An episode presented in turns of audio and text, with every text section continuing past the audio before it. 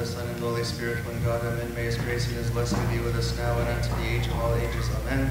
Today we're blessed to hear the homily from the blessed servant Michael Sammy. Let us open our hearts to hear the word of the Spirit through him.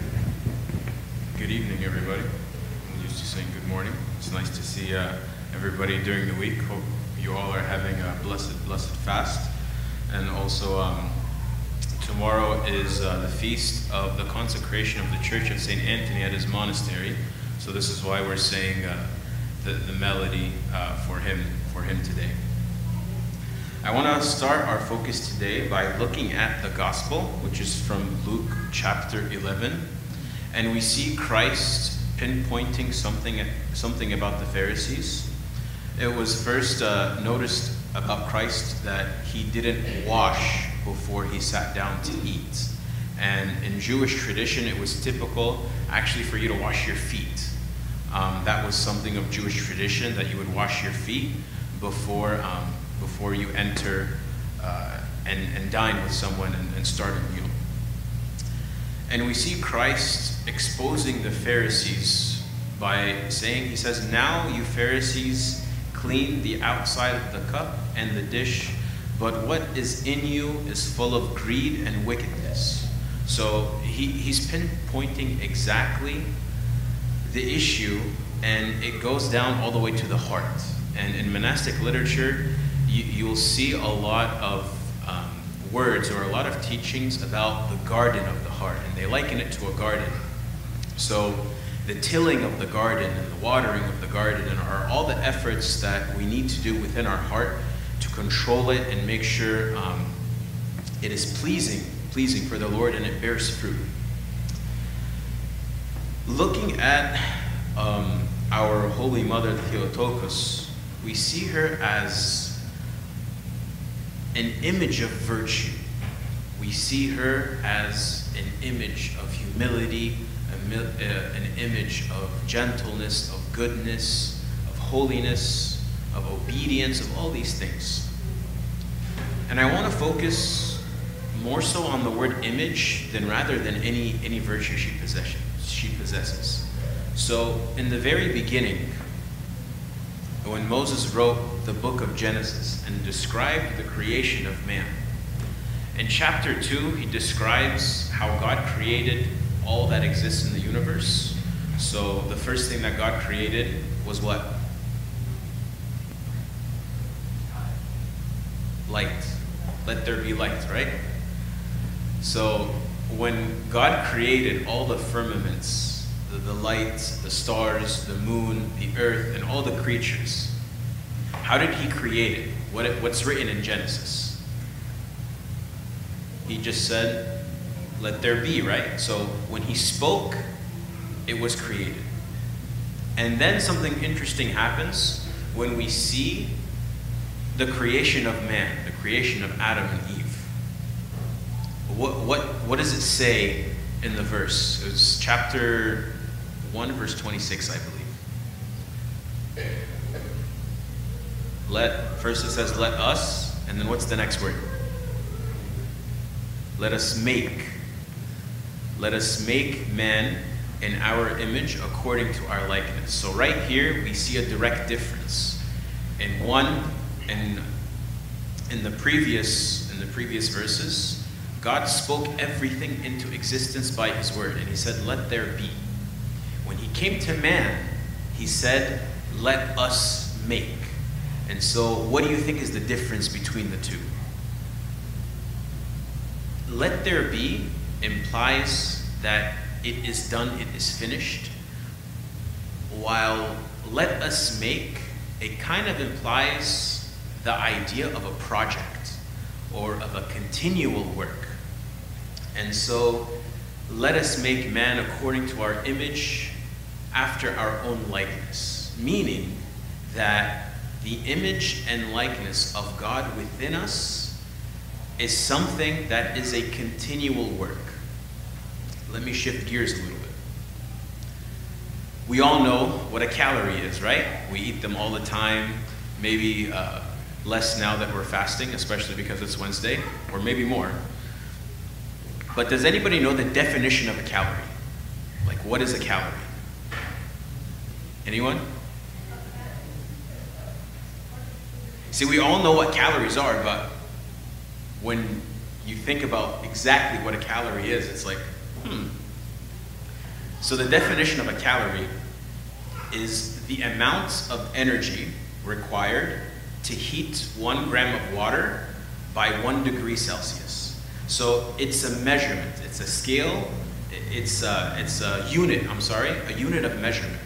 So whether you have broccoli or lettuce or steak or fish or shrimp, they all have calories, but the calories are hidden in them, meaning that the calories are taken when the molecular bonds are broken, right? When we break down food and we use those calories for energy. That's, that's what a calorie is. A calorie is that unit of measurement. So it's not a physical or empirical thing. Now, I want to shift using that same analogy, looking at the image and likeness of God within us. So the image and likeness of God within us is hidden in us and needs to be actualized. And the actualization of that image and likeness is through the breaking of the bonds within us. And the bonds within us is the bond of our will. I know some, it's almost uh, intuitive to think the bonds of sin, but sin has already been taken care of by our Lord on the cross. So sin is not an issue for us. Our issue, in order to become like God, to share in the image and likeness, is to do exactly what he did, meaning to sacrifice, right? And to deny ourselves, to crucify our own will. This is, this is the pinnacle of what it means to retain the image and the likeness of God. So we see this Um, perfectly when Christ, before he was uh, taken to be arrested, he was in the Garden of Gethsemane and he was praying when he told his disciples to, to watch with him and pray, and they were asleep. And we see him asking the Father with great agony and extreme anxiousness and nervousness and grief and all these emotions that we also experience in our day-to-day lives. And he says, Father, if it is possible, let this cup pass from me. Nevertheless, not my will, but your will. So basically, he said, let it be. Right? Now, let it be, when we go back to Genesis, let it be was speaking things into existence. This is how things came into existence before man. So man has to willingly say, let it be, in order for him to be fully created. I'll say that again. The same way that God says, let there be light, let there be heavens, let there be the firmament. The same way they exist, man must also exist in that same way. And so God begins by saying, let us make man. But it is up to us to say, let it be. So we have the responsibility of revealing or showing or exemplifying that image and likeness of God hidden within us. And that is only accomplished when we say, let it be. Very interesting, another interesting circumstance I'd like to bring up in the Gospel of Mark, chapter three, verse thirty-one. This is um, right after Jesus chooses the twelve disciples, and he goes to Jerusalem. Jerusalem, and he deals with the Pharisees and heals the he heals the demon possessed. And this is when they accuse him of uh, healing the demons or casting out demons by the power of Beelzebub, the ruler of demons. And then later on, a group of people are telling him, "Your mother and brothers are looking for you." Then he answered and says, "Who are my mother and my brothers?" It's kind of a very weird question, because we all know, and even the people back then knew, that he came from Mary, and he came from uh, that family. So it wasn't known, or it wasn't unknown where he came from. It was kind of a weird question. And then continuing, he says, and looking around at those who were sitting with him, he says, here are my mother and my brothers. For whoever does the will of God, this is my brother, sister, and mother. Now, at first glance, we kind of look at it and we say, yeah, like, you know, kind of not good sounding for, for Saint Mary, you know? He says, who's my mother? But we have to take a closer look at the scriptures. In the gospel, in the gospels, in the Annunciation narrative, when the Archangel Gabriel came to Mary and gave her the good news, and then at first she was unsure and she was, how can this be since I don't know a man? And the Holy Archangel Gabriel assured her. And then finally she said, behold, the maidservant of the Lord, let it be according to your word. So we see that same let it be.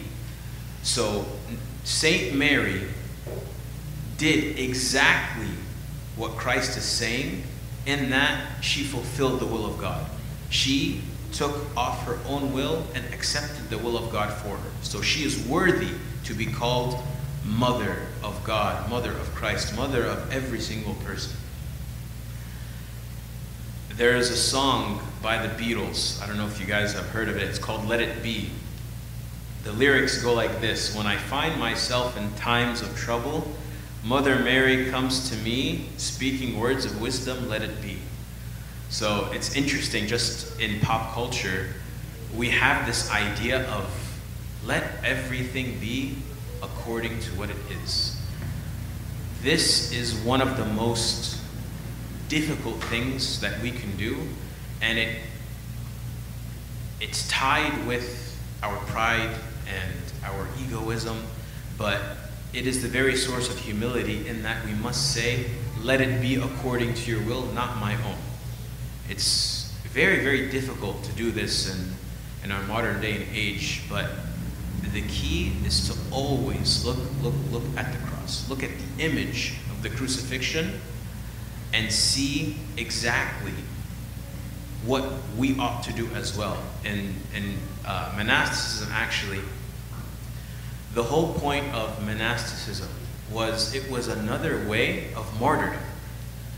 And so Saint Anthony, if you read the book of uh, Life of Anthony by Saint Athanasius, when he started his monastic career or his monastic journey, he started by going to the outskirts of the city, and there were already there were already individuals living out the outskirts, kind of a little far from civilization, but not down into the desert.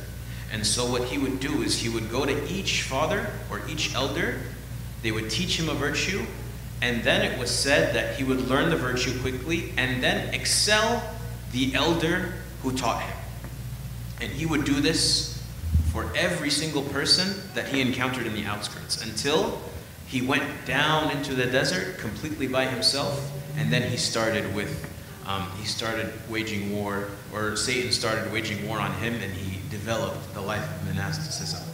And so the living martyrdom is always tied with the crucifixion of the will. And the crucifixion of the will starts by saying, let it be. Thy will, not my will. Saint Athanasius, in uh, the book Against the Arians, or Contra Arianos, in book two, chapter fifty-nine, he says, in reference to the difference between let there be and let us make, he says, accordingly, the Father calls sons those in whom he sees his own son and says, I begot, since begetting simplifies sons, while making is indicative of the works. So he's saying the difference right here in that um, we are called to be sons of God through adoption by taking on the image of the Son of God himself. And so he calls us sons, the Father, when he sees the image of his Son within us. That's the image and likeness again. Therefore, we are not begotten first, but made created when he says, let us make. But when we later receive the grace of the Holy Spirit, we are henceforth said to also be begotten. So he's giving the image here of adoption, of sonship, through the taking on of the image of Christ, our Savior. May we learn to imitate the Most Holy Theotokos and Saint Anthony, and may we learn to say in every occasion, let it be according to your will, not according to my own, through their prayers and intercessions. And glory be to the Holy Trinity, the Father, the Son, and the Holy Spirit, both now and forever, and to the ages of all ages.